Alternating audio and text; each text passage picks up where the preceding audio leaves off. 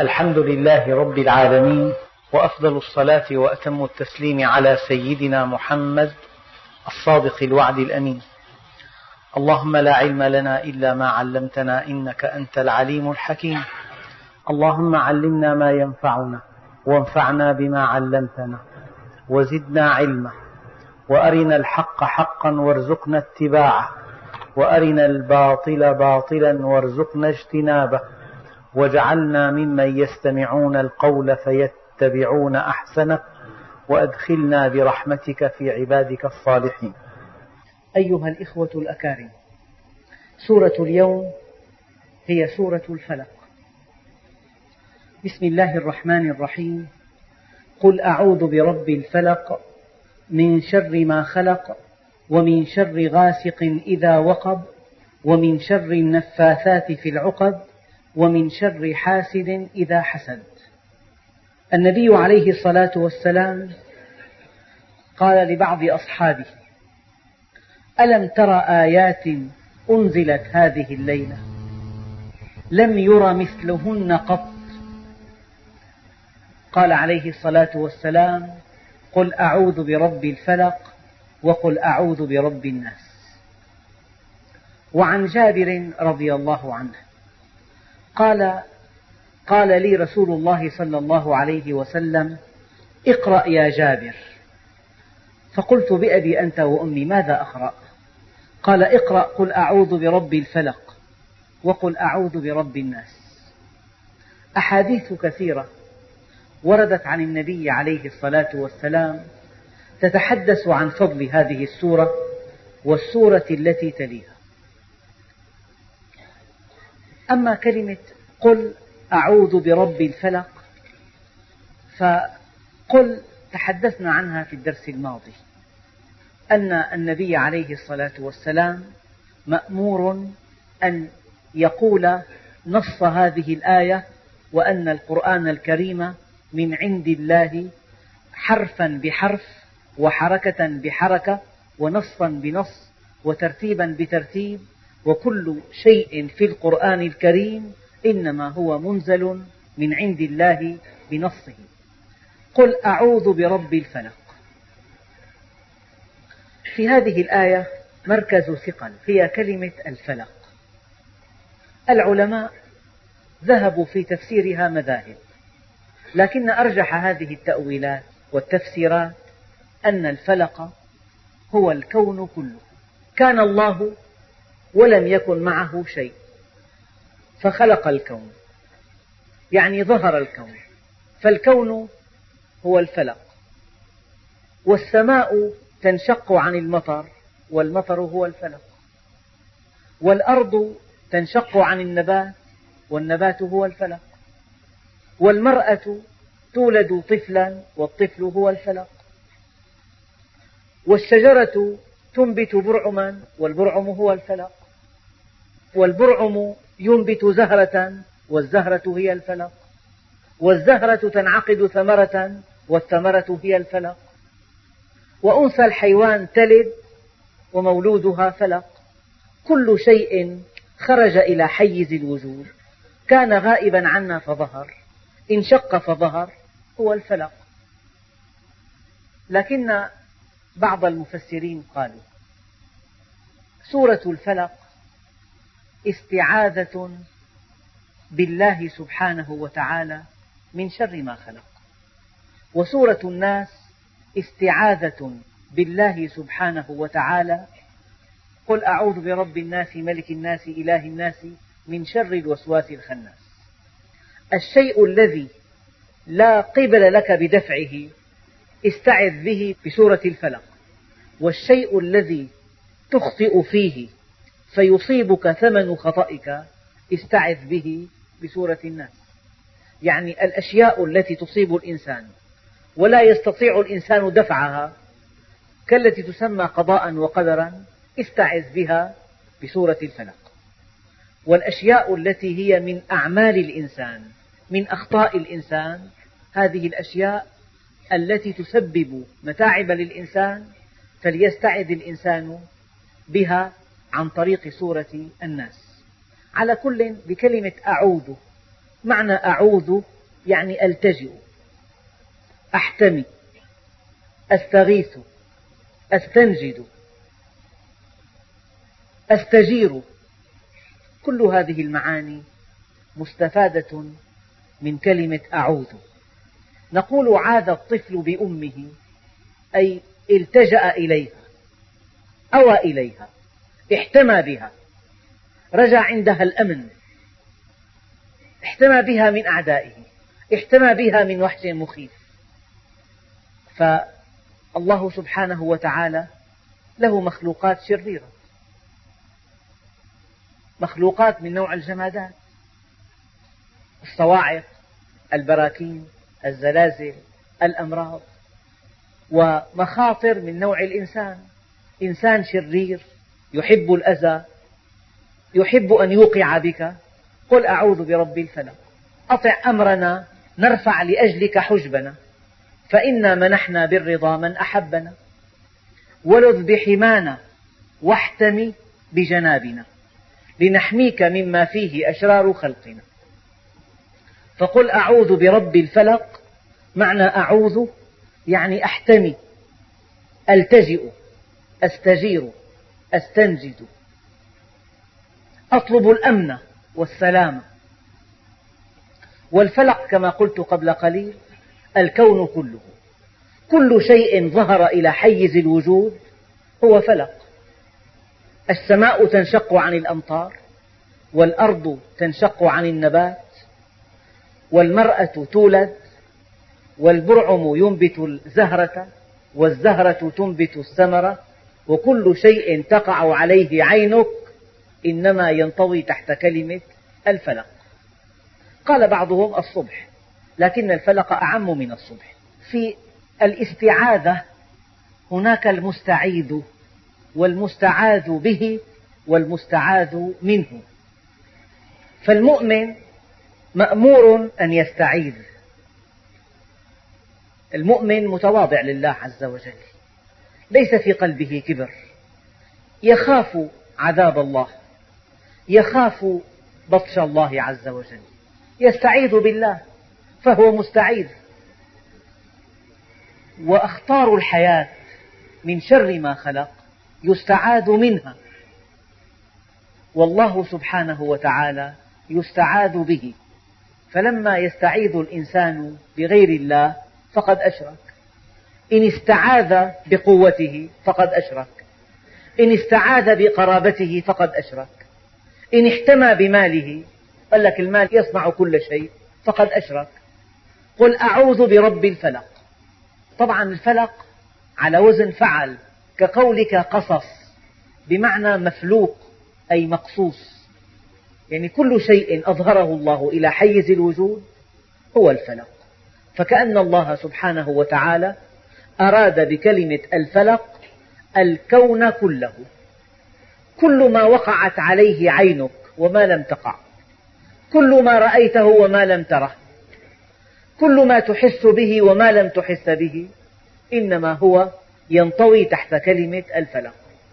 فخالق الفلق رب الفلق هو وحده أهل أن تستعيذ به. لأنه القوي لأنه المبدع. لأنه الخالق لأن هذا الذي تخاف منه بيده. بيده ملكوت كل شيء. الله خالق كل شيء وهو على كل شيء وكيل. له الخلق والأمر والله يقضي بالحق. والذين يدعون من دونه لا يقضون بشيء. فكيدوني جميعا ثم لا تنظرون. إني توكلت على الله ربي وربكم ما من دابة إلا هو آخذ بناصيتها. إن ربي على صراط مستقيم. ما من دابة إلا هو آخذ بناصيتها. إذا الله سبحانه وتعالى رب الفلق وحده أهل أن تستعيذ به. وإذا استعذت بسواه إذا استعذت بمخلوق دونه فقد وقعت في الشرك. ما من مخلوق يعتصم بي من دون خلقي. أعرف ذلك من نيته. فتكيده أهل السماوات والأرض إلا جعلت له من بين ذلك مخرجا. وما من مخلوق يعتصم بمخلوق دوني. أعرف ذلك من نيته. إلا جعلت الأرض هويا تحت قدميه وقطعت أسباب السماء بين يديه. إذا اسأل نفسك هذا السؤال. أنت إذا لا سمح الله ألمت بك ملمة. تستعيذ بمن؟ تفزع إلى قريب لك من ذوي الحول والطول؟ تفزع إلى واسطة؟ ترجح الموقف؟ تفزع إلى مالك تدفعه للناس؟ أم تفزع إلى الله عز وجل؟ كان عليه الصلاة والسلام إذا حزبه أمر بادر إلى الصلاة. من علامة الإيمان أن تستعيذ بالله سبحانه وتعالى أن تلجأ إليه أن تكون في حماه أن تكون في ظله. قل أعوذ برب الفلق. للنبي عليه الصلاة والسلام من أنت؟ هذا أمر موجه إلى النبي عليه الصلاة والسلام. وإن الله أمر المؤمنين بما أمر به المرسلين. إن الله سبحانه وتعالى فالق الحب والنوى مما يؤكد هذا التفسير ويدعمه إن الله فالق الحب والنوى يخرج الحي من الميت ومخرج الميت من الحي.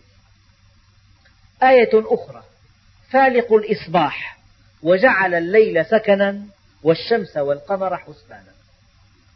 إذا الله سبحانه وتعالى وحده أهل أن تستعيذ به إن كنت مؤمنا به.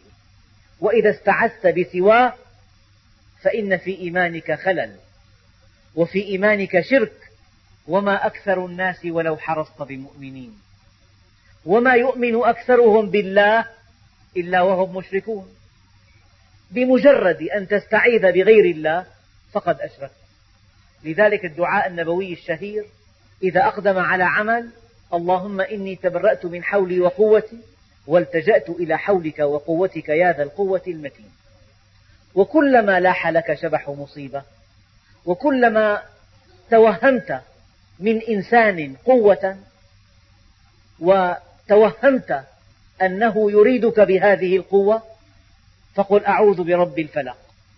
أليس النبي عليه الصلاة والسلام قدوة لك في هذا؟ من علامة المؤمن الاستعاذة بالله عز وجل. هناك من يرى لنفسه شأنا كبيرا. هو أكبر من ذلك. هذا هو الكبر والمتكبر دواؤه القصم ما من متكبر إلا وقصمه الله عز وجل. ولا يدخل الجنة من كان في قلبه مثقال ذرة من كبر. قل أعوذ برب الفلق من شر ما خلق. هنا نقطة دقيقة جدا. أتمنى أن تكون واضحة لديكم. الله سبحانه وتعالى لا يخلق شرا. وإذا سأل سائل من الذي خلق الشر؟ طبعا بالعقيدة السليمة آمنت بالقدر خيره وشره من الله تعالى. ولكن الشر كشر. ما مبعثه؟ كل شيء خلقه الله سبحانه وتعالى خير لنا. ولكن الشر من أين يأتي؟ مثلا حينما يغفل الإنسان عن الله سبحانه وتعالى. تتحرك شهواته كي تروى بتحركه نحو إرواء شهوته من دون بصيرة من الله عز وجل من دون هدى من الله يقع الشر. إذا متى يصدر الشر من الإنسان؟ إذا غفل عن الله عز وجل. أمره ألا يغفل عنه. يعني سيارة مندفعة ما دام فيها سائق ماهر وحكيم والأدوات كلها بيده وتحت سيطرته ومعه ضوء كاشف يقع الخير تنقله إلى مبتغاه. أما إذا كان سائق السيارة ثملا مدمن خمر قد يقع الحادث المفزع أما إذا انطفأ مصباحه يقع الحادث. إذا الشر طارئ والأصل هو الخير. الإنسان إذا أقبل على الله عز وجل كان خيرا فإذا حجب عن الله عز وجل إذا انقطع عن الله عز وجل إذا أعرض عن الله عز وجل وفي نفسه شهوات. الآن الشهوات من دون هدى سوف يرويها من دون هدى من الله عز وجل. هنا يقع الشر. لا يصدر الشر عن الإنسان إلا إذا تحرك وهو في عمى. أما إذا تحرك لقضاء حاجاته وشهواته وفق ما أمر الله عز وجل ووفق الهدى الإلهي لا يقع الشر يتزوج يقع الخير. يسكن لزوجته وتسكن له زوجته وينجب أولادا أبرارا يربيهم على حب الله ورسوله. وله عمل ينفع به المسلمين. أية حركة تتحركها؟ ما دامت وفق الشريعة ووفق الهدى الإلهي لا ينتج عنها إلا الخير. إلا أنه في ناحية دقيقة الآن. هذا الإنسان الشرير مع أنه شرير بحكم بعده عن الله عز وجل وبحكم انقطاعه عنه وبحكم العمل الذي وقع فيه إن هذا الإنسان الشرير ليس طليقا إنه بيد الله عز وجل. يسوقه لمن يستحق أن يوقع الأذى فيه. الظالم صوت الله ينتقم به ثم ينتقم منه. إذا قال بعض علماء التوحيد الشر لا وجود له إلا في النفوس. أما في العالم المادي فشر الإنسان يوظفه الله سبحانه وتعالى في مصلحة الإنسان. يعني هذا السارق يحب أن يسرق. السرقة شر. رغبة في الحصول على المال من دون هدى من الله عز وجل. هذه السرقة شر لكن الله سبحانه وتعالى آخذ بيد السارق يسوقه إلى مال حرام يؤدب به المسروق. هذا هو الشر الذي يصدر عن الإنسان.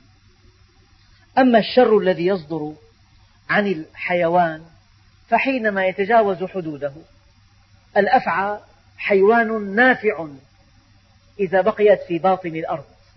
فإذا خرجت تصبح شريرة أمرنا بقتلها.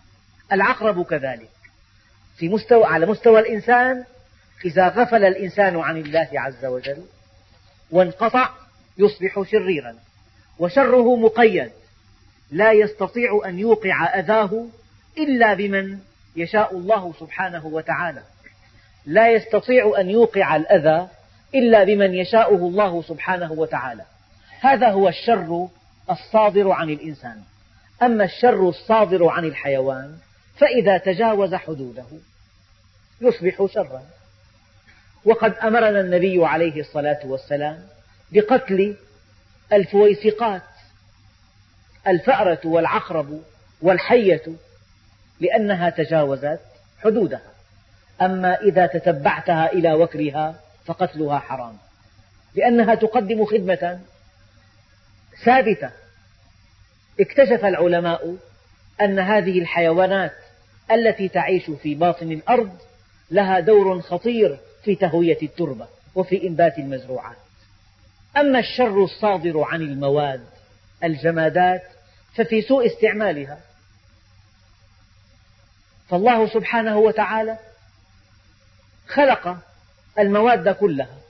إذا استعملتها في غير موضعها تصبح ضارة. كمن يضع السكر في الطبخ الطبخ لا يؤكل. كمن يضع الملح في الشاي الشاي لا يشرب. كمن يضع المنظف في الطبخ كمن يضع الوقود في الحليب. الوقود السائل الوقود نافع والحليب نافع. إذا سوء استعمال المواد يسبب ضررا. فكما تلاحظون الشر طارئ الشر سلبي وليس إيجابيا. قل اللهم مالك الملك تؤتي الملك من تشاء وتنزع الملك ممن تشاء وتعز من تشاء وتذل من تشاء بيدك الخير. الخنزير محرم أكله شر. لكن الله سبحانه وتعالى خلقه لوظيفة. الضبع كذلك تنظيف البرية من الجيف هذه الجيفة إذا ماتت تملأ الفضاء بنتن ريحها يأتي مثل هذا الحيوان فيريح الناس منها يأكلها. أما أن تأكله فهو شر. فكل أنواع الشرور إما أنها تنتج عن غفلة الإنسان وقد أمر أن يكون مع الله سبحانه وتعالى. وإما أن تنتج عن تجاوز الحيوان حده أو استعماله في وظيفة لم يخلق لها كأن تأكله وقد حرم الله أكله أو أن تستخدم المواد التي خلقها الله عز وجل كلها لمصلحة الإنسان أن تستخدمها في غير موضعها. إذا هذا هو الشر فربنا عز وجل قال قل أعوذ برب الفلق من شر ما خلق. من شر ما خلق. طبعا من شر ما خلق على معنى أن هذه المواد إذا أسيء استخدامها وهذه الحيوانات إذا تجاوزت حدها وهذا الإنسان إذا غفل عن الله عز وجل يصبح مؤذيا. وقد تأتي النكبات والزلازل والبراكين والفيضانات والأوبئة والأمراض السارية من شر ما خلق. قل أعوذ برب الفلق من شر ما خلق. هناك نقطة صغيرة. الحيوانات مثلا الجمل مذلل الغنم مذلل البقر مذلل الدجاج مذلل الإنسان يأنس به يرتاح له يقتنيه يتملكه. أولم يروا أنا خلقنا لهم مما عملت أيدينا أنعاما فهم لها مالكون؟ وذللناها لهم. من معاني هذه الآية متى تملكوها؟ متى تنافسوا على تملكها؟ لأن الله سبحانه وتعالى ذللها لهم. أما الضبع الذئب الحية العقرب هذه لم تذلل. فهل تملك؟ لا. وذللناها لهم. فكأن الله سبحانه وتعالى بتذليل بعض الحيوانات وعدم تذليل بعضها الآخر أراد أن يعرفنا نعمة التذليل. لولا أنه ذلل هذا الحيوان لولا أنه ترك هذا الحيوان مخيفا لما عرفت نعمة التذليل. نعمة التذليل ناتجة من وجود حيوان غير مذلل. لذلك التملك لا يكون إلا بعد التذليل. فقل أعوذ برب الفلق من شر ما خلق. في حيوانات غير مذللة. لدغة عقرب قد تميت الإنسان. لدغة أفعى قد تميته. هناك حيوانات مفترسة. الماء قد يغرقه. وبعض الأدوية قد تفقده الحياة. بعض الأعشاب قد تفقده الحركة. قل أعوذ برب الفلق من شر ما خلق. شيء آخر أحب أن تقفوا عنده وقفة دقيقة متأنية. سأقرأ على مسامعكم طائفة من الآيات الكريمة. القرآن كما يقول علماؤه.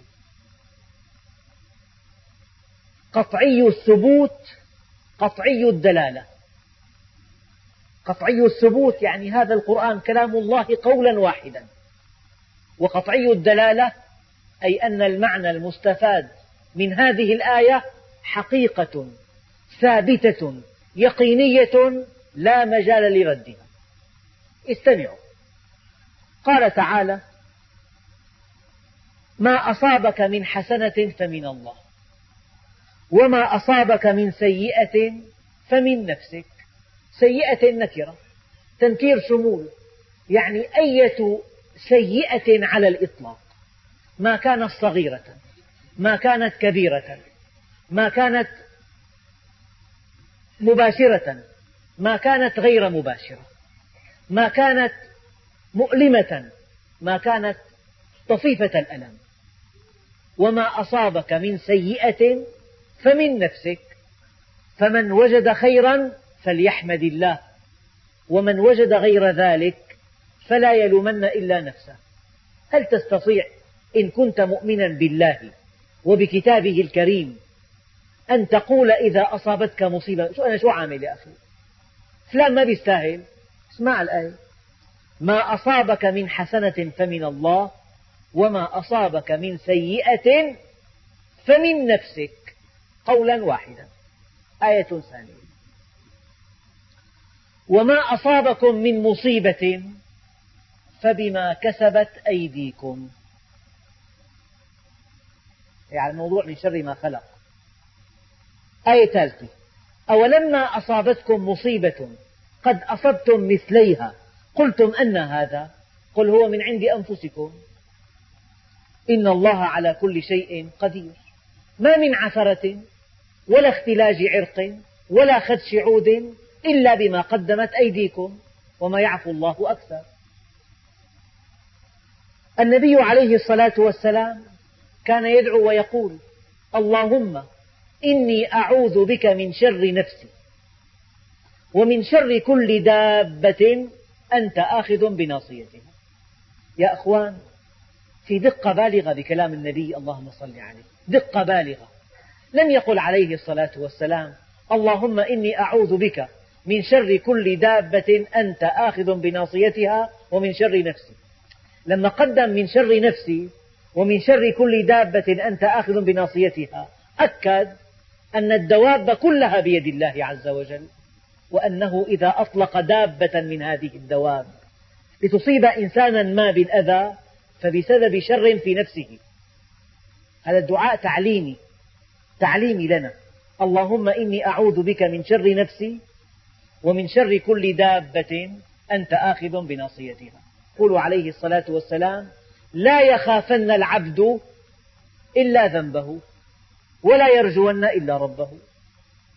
لأنك إذا رجوت الله سبحانه وتعالى وإذا خفت الله سبحانه وتعالى خافك كل شيء وإن لم تخف الله سبحانه وتعالى أخافك من كل شيء. إن خفته خافك كل شيء وإن لم تخف منه أخافك من كل شيء. يا أيها الذين آمنوا اذكروا نعمة الله عليكم إذ هم قوم أن يبسطوا إليكم أيديهم فكف أيديهم عنكم. واتقوا الله وعلى الله فليتوكل المؤمنون. يعني لما الإنسان يكون مع الله عز وجل الله عز وجل بكف أيدي الأشرار عنه يكف أيديهم عنه. في شيء بالتوحيد اسمه التسليط. التسليط من الله عز وجل. فإذا استحق العبد معالجة سلط الله عليه من لا يرحمه. وإذا استحق إكراما كف الله سبحانه وتعالى يد الأشرار عنه. لذلك قال بعض العارفين شعرا أطع أمرنا نرفع لأجلك حجبنا فإنا منحنا بالرضا من أحبنا ولذ بحمانا واحتمي بجنابنا لنحميك مما فيه أشرار خلقنا.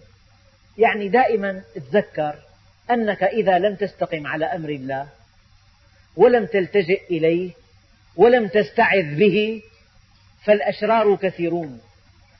والجهات التي تخيف الإنسان جهات عديدة. يعني مصادر القلق والخوف في الحياة الدنيا لا تعد ولا تحصى. وإذا عرفت الله سبحانه وتعالى واستقمت على أمره والتجأت إليه واستعذت به دخلت في الأمن. فأي الفريقين أحق بالأمن إن كنتم تعلمون؟ الذين آمنوا ولم يلبسوا إيمانهم بظلم أولئك لهم الأمن وهم مهتدون. يقول أعوذ برب الفلق من شر ما خلق. الأصل هو الخير والشر طارئ. الخير إيجابي يحتاج إلى خالق والشر سلبي ناتج عن غفلة الإنسان أو عن تجاوز الحيوان أو عن سوء استخدام الجمادات. والشر علاجي وبيد الله عز وجل. آمنت بالقدر خيره وشره من الله تعالى. شيء آخر قل أعوذ برب الفلق من شر ما خلق. لماذا خلق الله سبحانه وتعالى أشياء تخيفنا؟ سؤال. لماذا خلق الأفعى والعقرب؟ لماذا خلق أشخاصا مخيفين شريرين؟ قال علماء التوحيد لأن الله سبحانه وتعالى لو لم يجعل في الأرض مصادر للخوف لاستغنيت عنه. بهذه الأشياء المخيفة تبقى ملتجئا إليه. وإذا التجأت إليه سعدت بقربه. من أجل أن يسعدك. يعني الطفل إذا كان ترك أمه يشقى. فإذا كان في حيوان مخيف للطفل في الطرف الآخر فهذا الطفل يبقى مع أمه. فهذه الأشياء المخيفة التي بثها الله في الأرض. من حيوانات ومن جمادات ومن إنسان مخيف. ومن جهات مخيفة. هذه الأشياء كلها تصنع الوجهة إلى الله سبحانه وتعالى. تصنع الالتجاء إليه. تصنع أن تلوذ به أن تحتمي بحماه أن تقبل عليه أن تستعيذ به. قل أعوذ برب الفلق من شر ما خلق. حكمة بالغة. لولا أن في الأرض مخلوقات شريرة لاستغنى الإنسان عن الله سبحانه وتعالى. إذا واحد نام بخيمة يخطر بباله عقرب حية بيقرأ آية الكرسي. خلاه يقراها. خلاه يقول له يا رب تحفظني. لو كان ما في ولا حيوان. أما هذه الأشياء المخيفة تدعوه إلى الالتجاء. بس في في أشياء مخيفة تشابهها. فالأشياء المخيفة هي في خدمة الإنسان في خدمته. صار بقى الشر الشر نسبي. يا ترى إذا كان طفل أو إنسان أصيب بالزائدة والتهبت أليس شق البطن ونزول الدم منظرا يبعث على الخوف؟ ومع ذلك إن هذه العملية من أجل راحته. أليس حفر السن مؤلما من أجل راحة أكبر منه؟ فصار الشر نسبي. الآية الكريمة قل اللهم مالك الملك تؤتي الملك من تشاء بنظر الناس خير وتنزع الملك ممن تشاء بنظر الناس شر وتعز من تشاء خير وتذل من تشاء مهان. بيدك الخير. إيتاء الملك ونزع الملك. الإعزاز والإذلال كلها خير. عند الله سبحانه وتعالى عند المعالج عند العليم. عند الحكيم عند الذي خلقك للآخرة عند الذي أعد لك حياة أعد لك ما لا عين رأت ولا أذن سمعت ولا خطر على قلب بشر. عند الذي خلقك من أجله فآثرت أن تكون من أجل عباده فأذاقك الله بأسهم. إما أن تكون عبدا لله وإما أن تكون عبدا لعبد لئيم. اختار. لا بد من العبودية. إما أن تكون عبدا لله فعبد الله حر وعزيز وكريم وإما أن تكون عبدا لعبد لئيم. والله والله مرتين لحفر بئرين بإبرتين وكنس أرض الحجاز في يوم عاصف بريشتين ونقل بحرين زاخرين إلى أرض الصعيد بمنخلين وغسل عبدين أسودين حتى يصيرا أبيضين. أهون علي من طلب حاجة من لئيم لوفاء دين.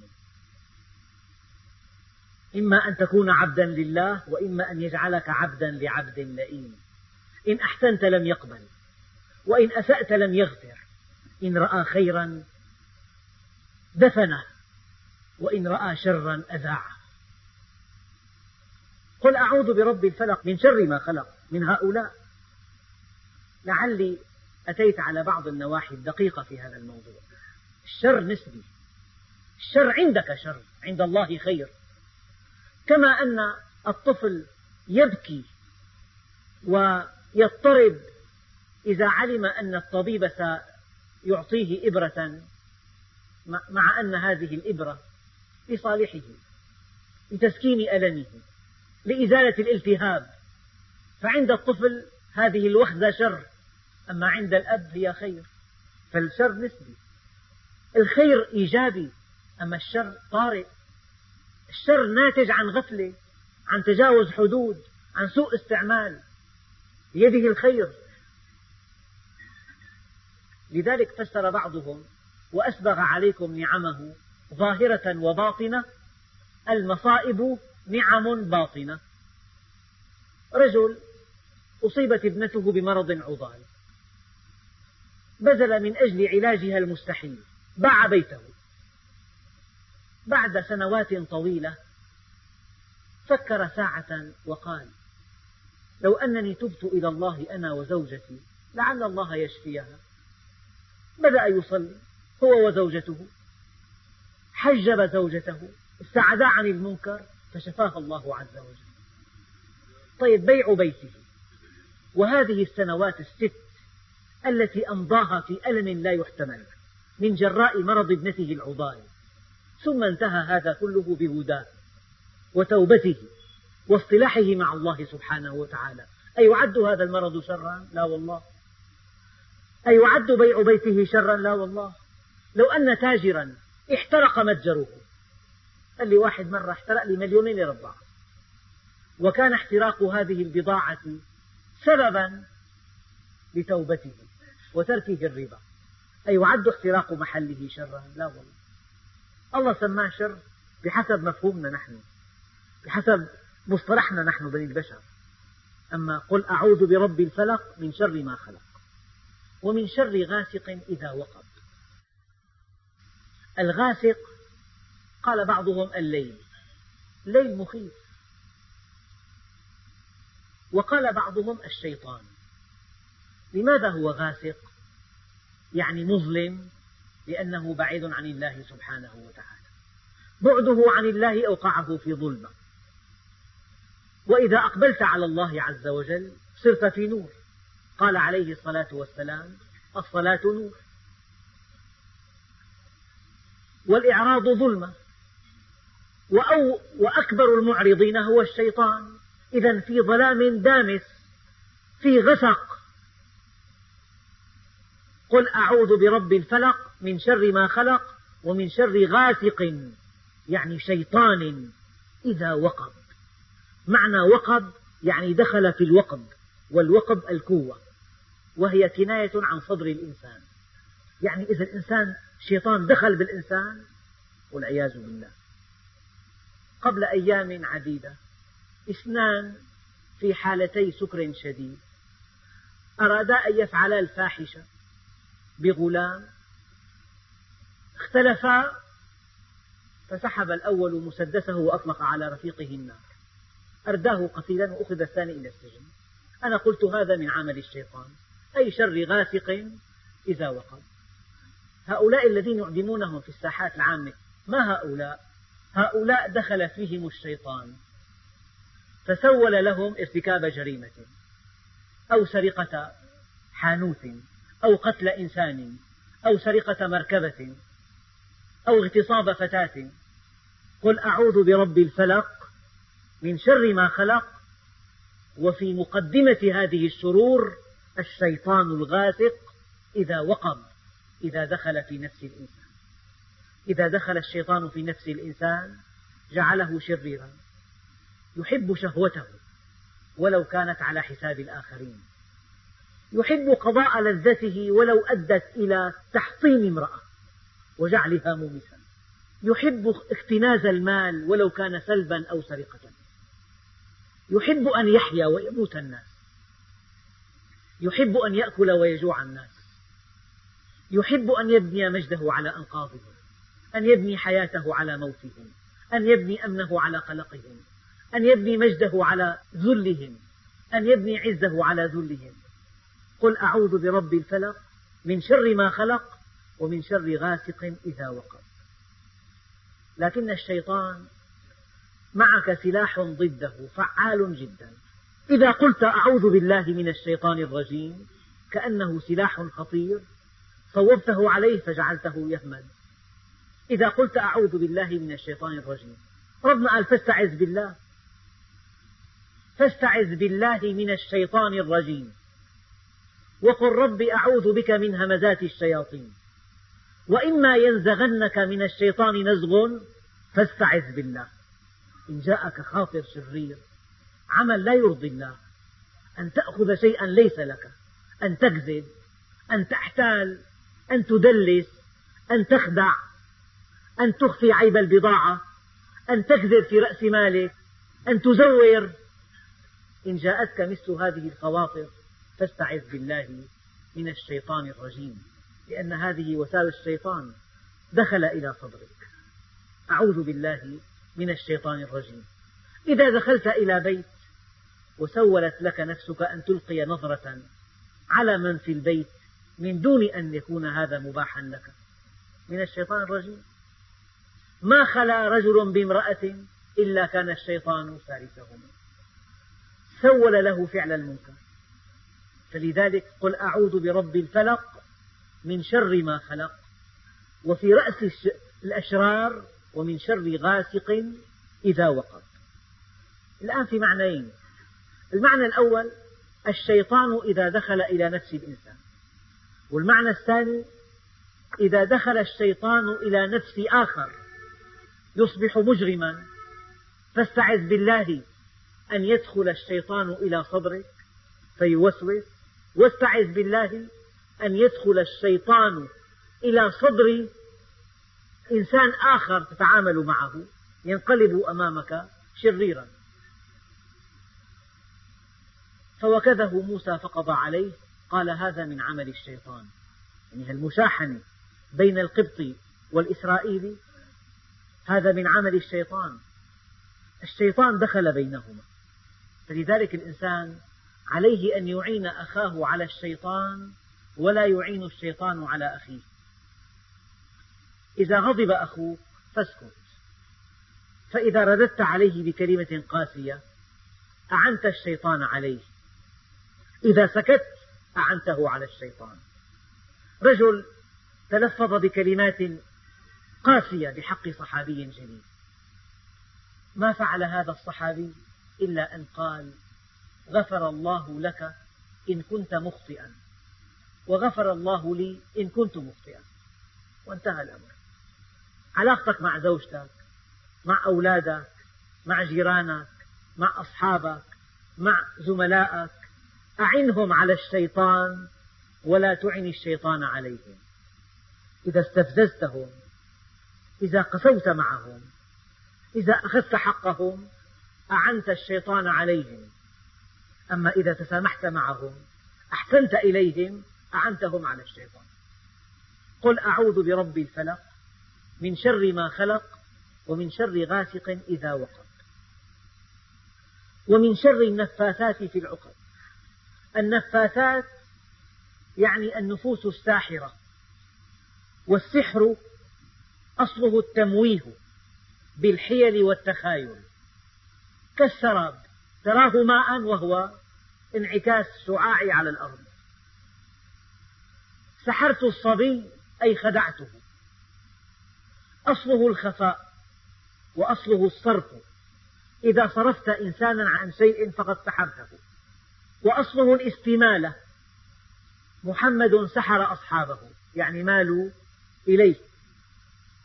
والسحر أن تؤخذ بلطف أي تعريفات السحر. والسحر عند بعض المذاهب الإسلامية خداع لا أصل له. وعند الشافعي رضي الله عنه وسوسة وأمراض. وعندنا أي عند الأحناف حق حق وله حقيقة. ولكن هناك أشياء حتى الآن طبيعتها بقيت مجهولة. الآن في شيء درسناه في علم النفس اسمه التخاطر. التخاطر امرأة في إيطاليا وهي في مطبخ بيتها رأت ابنها المقيم في باريس قد دهسته سيارة.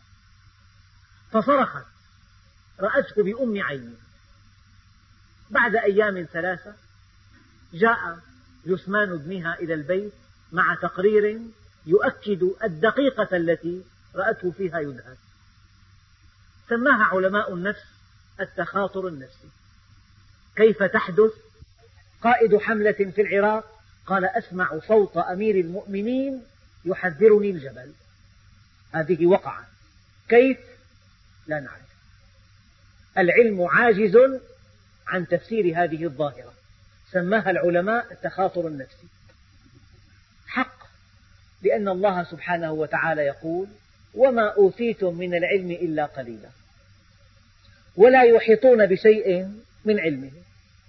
فالتخاطر معلوم ومجهول وقع ولكن تفسيره مجهول. كذلك السحر.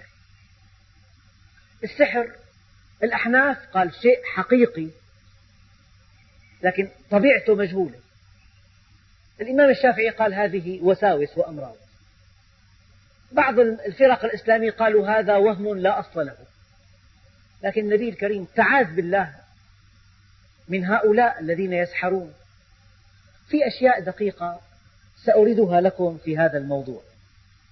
طبعا من السحر ما يكفر صاحبه.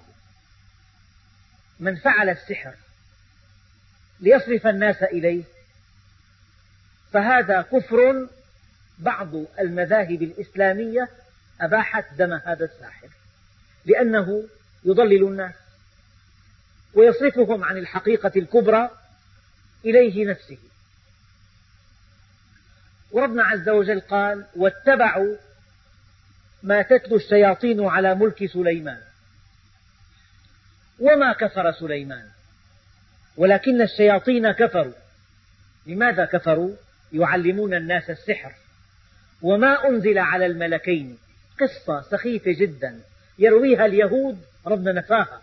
قال وما أنزل على الملكين ببابل هاروت وماروت وما يعلمان من أحد حتى يقولا إنما نحن فتنة فلا تكفر فيتعلمون منهما ما يفرقون به بين المرء وزوجه وما هم بضارين من أحد إلا بإذن الله.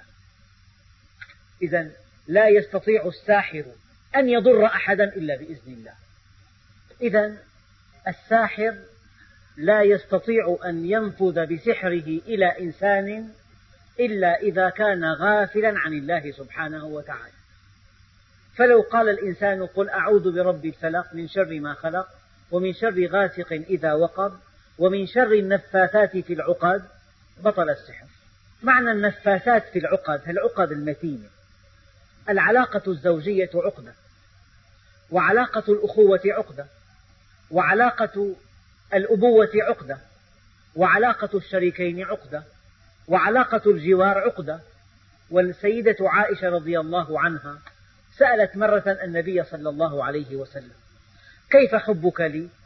قال كعقدة الحبل فكانت تقول له من حين لآخر كيف العقدة؟ يقول على حاله على حالها عقدة فربنا عز وجل قال ومن شر النفاثات في العقد. من العلاقات الإنسانية المتينة. يأتي الساحر فيفصل بينها يحلها.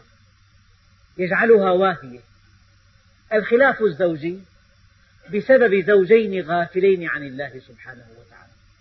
يأتي السحر فيقطع هذه الصلة. الآية الأخيرة ومن شر حاسد إذا حسد. العلماء قالوا الحسد مذموم ومحمود.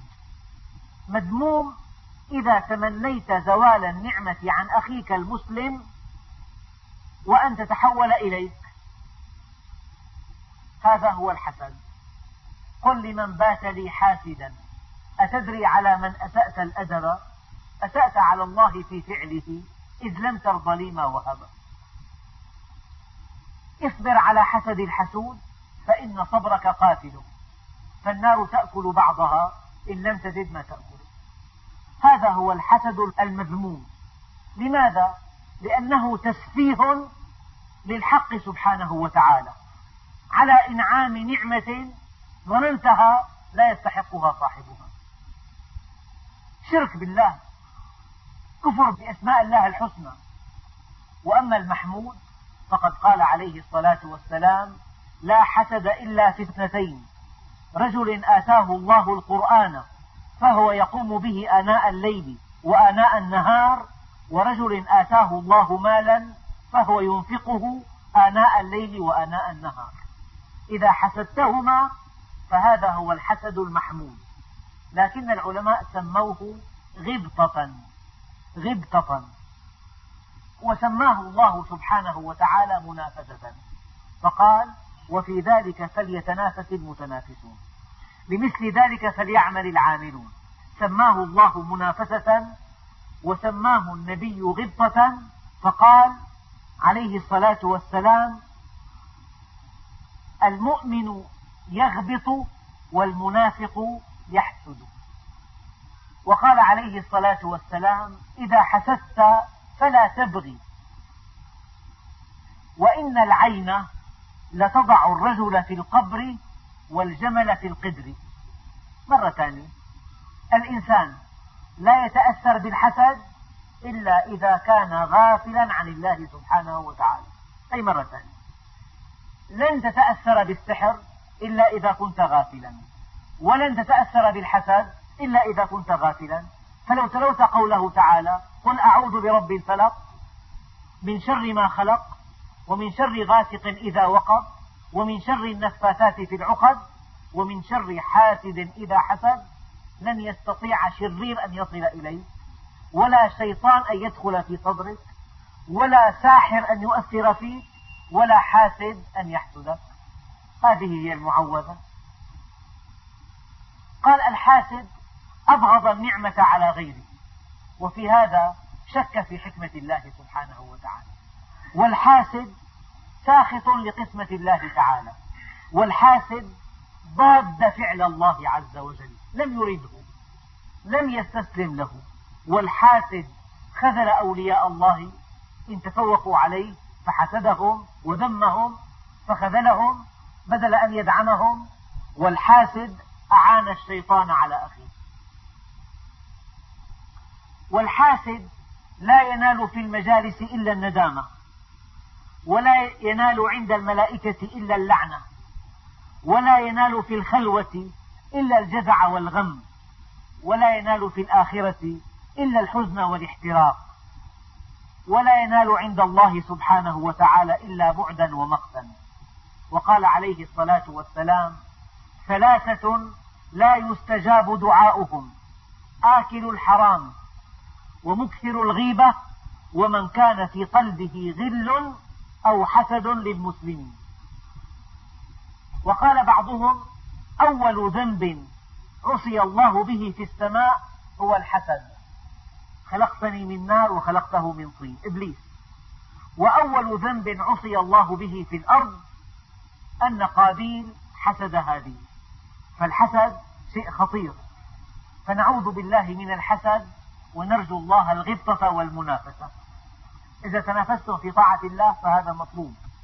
وإذا غضبتم بعضكم على صلواتكم على حفظكم لكتاب الله على فهمكم لكتاب الله على استقامتكم على عملكم الطيب فهذا هو المطلوب. فهذه السورة اقرأها قبل أن تنام. لا ترى مناما مخيفا. قل أعوذ برب الفلق من شر ما خلق ومن شر غاسق إذا وقب ومن شر النفاثات في العقد ومن شر حاسد إذا حسد والحمد لله رب العالمين.